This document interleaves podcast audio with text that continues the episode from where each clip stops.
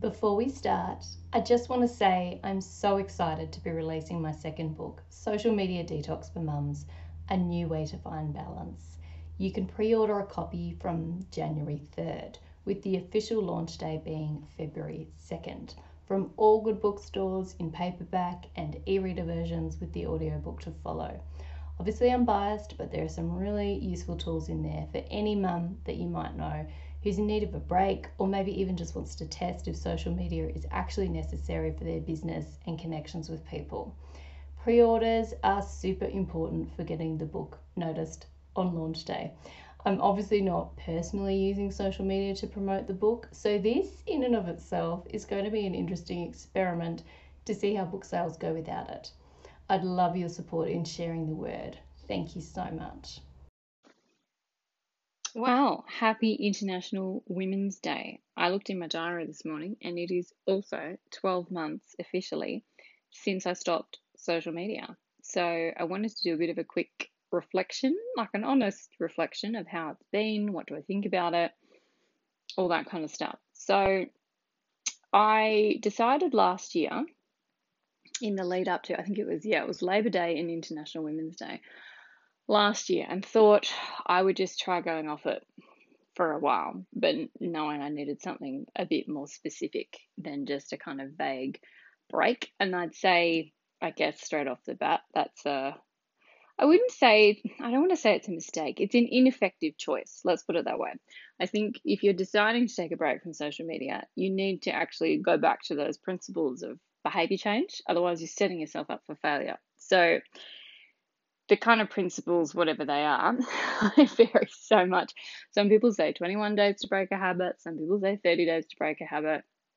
There's, you know, somewhere around the six week mark seems to actually create lasting change. Like it's different for everybody, and I can hear some people already going, There's no way I could go off social media for six weeks. I did eight weeks because I just wanted that little bit of extra time. So I timed mine from International Women's Day through to Mother's Day and then decided on Mother's Day I'd review and reflect and all that kind of stuff. So my reasons for going off are the same as everybody else. Too much noise, too distracted, um, and when I actually did check in with my mental health, so depression, anxiety, and stress, they're all through the roof, like absolutely through the roof. so you remember, I am someone who trained as a clinical psychologist, and I think it's very easy for us health professionals to wander around sort of thinking you know what stress is, sort of thinking you know what depression and anxiety is, but we don't actually often do those kind of formal check ins. Um, and I did, you know, diagnose myself. It's a screener rather than a diagnostic tool. I use the depression, anxiety, and stress scale. It's in the public domain. You can look it up and use it for yourself. And so I did three checkpoints across that eight weeks. And I honestly, did not think I would be that stressed and I didn't think I'd see that much dramatic improvement.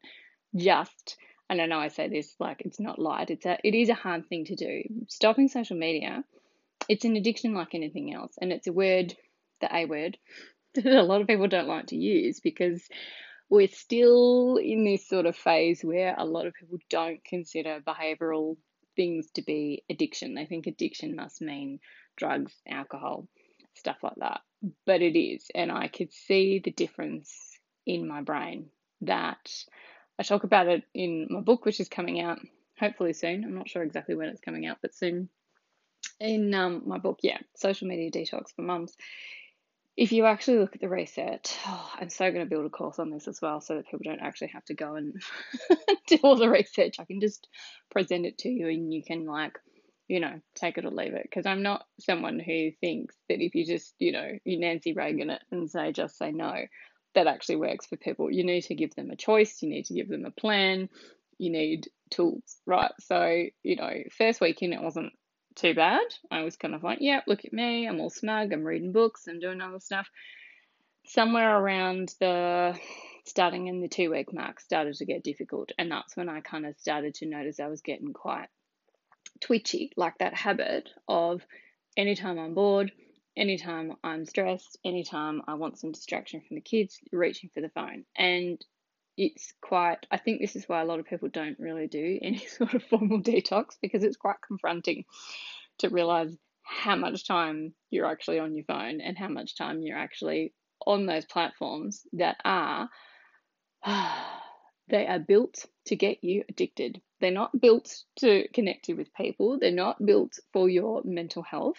Yes, they have positive outcomes as well. And I'm not here to demonize social media or make anybody feel bad for using it for work or pleasure or numbing out for your kids or whatever.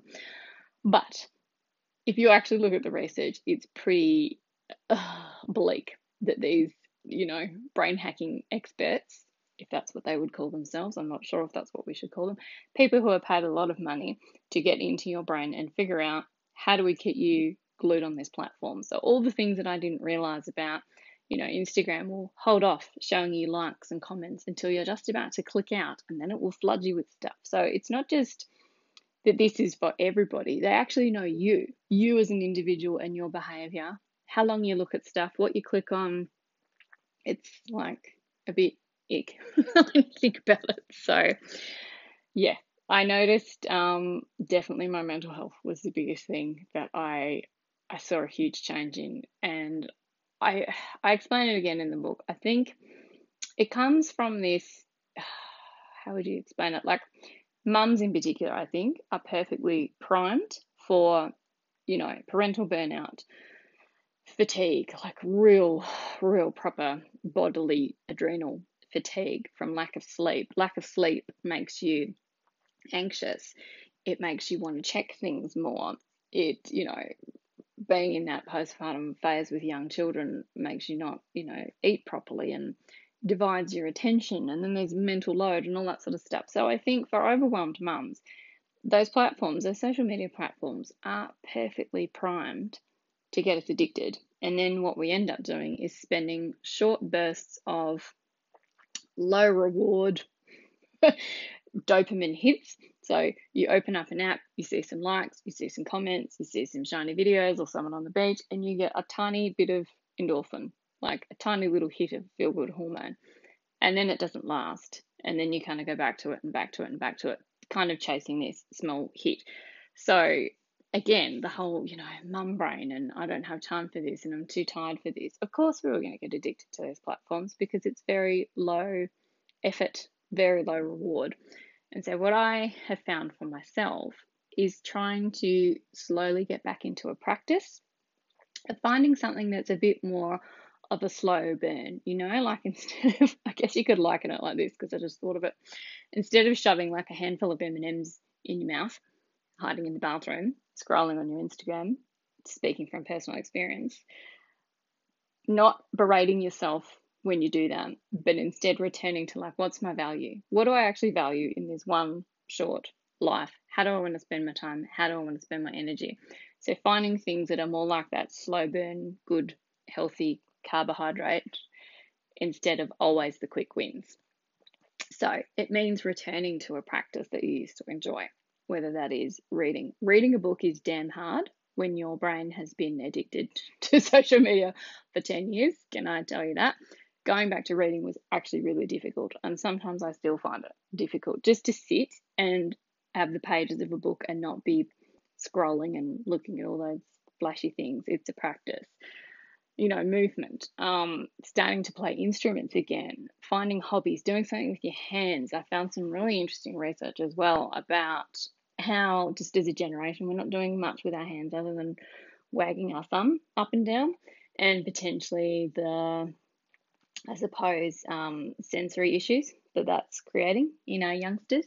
So it's got to be more than just i know i shouldn't be on it so much. I know i should be doing something else. I know i should be reading. I do blah blah blah blah blah. Like none of that. None of that is going to be helpful. It needs to be making a choice about what you want to do testing it out. And for some of you, that might mean, you know, I hear the echoes of, oh, but I need it for my business. I'm like, yeah, I used to say that too, and that's why I never quit. But looking at my business, it hasn't actually made that much difference, honestly. like, I'm still crunching the numbers, and it is tricky because, you know, we're in sort of pandemic time. So I worked a lot less. I didn't work less, I got paid a lot less. Let's be honest.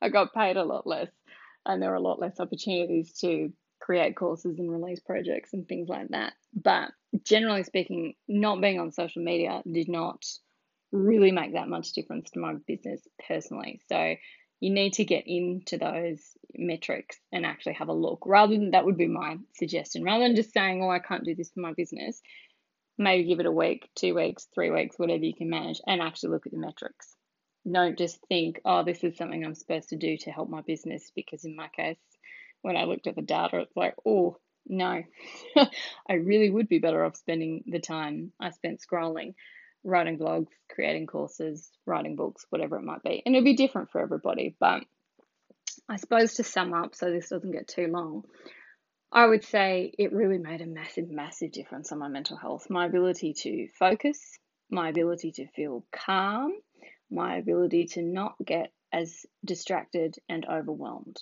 And it still happens, like things sneak in. I don't have Instagram and Facebook for my personal stuff anymore, but occasionally when you click on someone's business, it will take you straight to a Facebook page or an Instagram page. And maybe sometimes I spend a couple of seconds there getting the information I want and then I leave. Have I lost a lot of like social media mum friends? Yeah, very much so. And I get it. Um, it's a bit of a weird thing though. It's like with high school, where you're like, oh, weren't we all friends? And then you're not there anymore, and it's like, mm, the relationship probably wasn't exactly what you thought it was. So I've spoken about that before. There's some grief around that sometimes. The whole taking you out of this world of social media can really, really highlight the people who are actually in your life, like long term, and the people who are just there, sort of transitory, like at a bus stop, which is totally fine, but it's yeah, can be a bit confronting. Um, and you just find community elsewhere. It's not necessarily going to suit everybody, but it definitely suited me not having the constant intrusion of everybody else's needs and everything else that's going on in the world. I don't have to keep track of so many people anymore.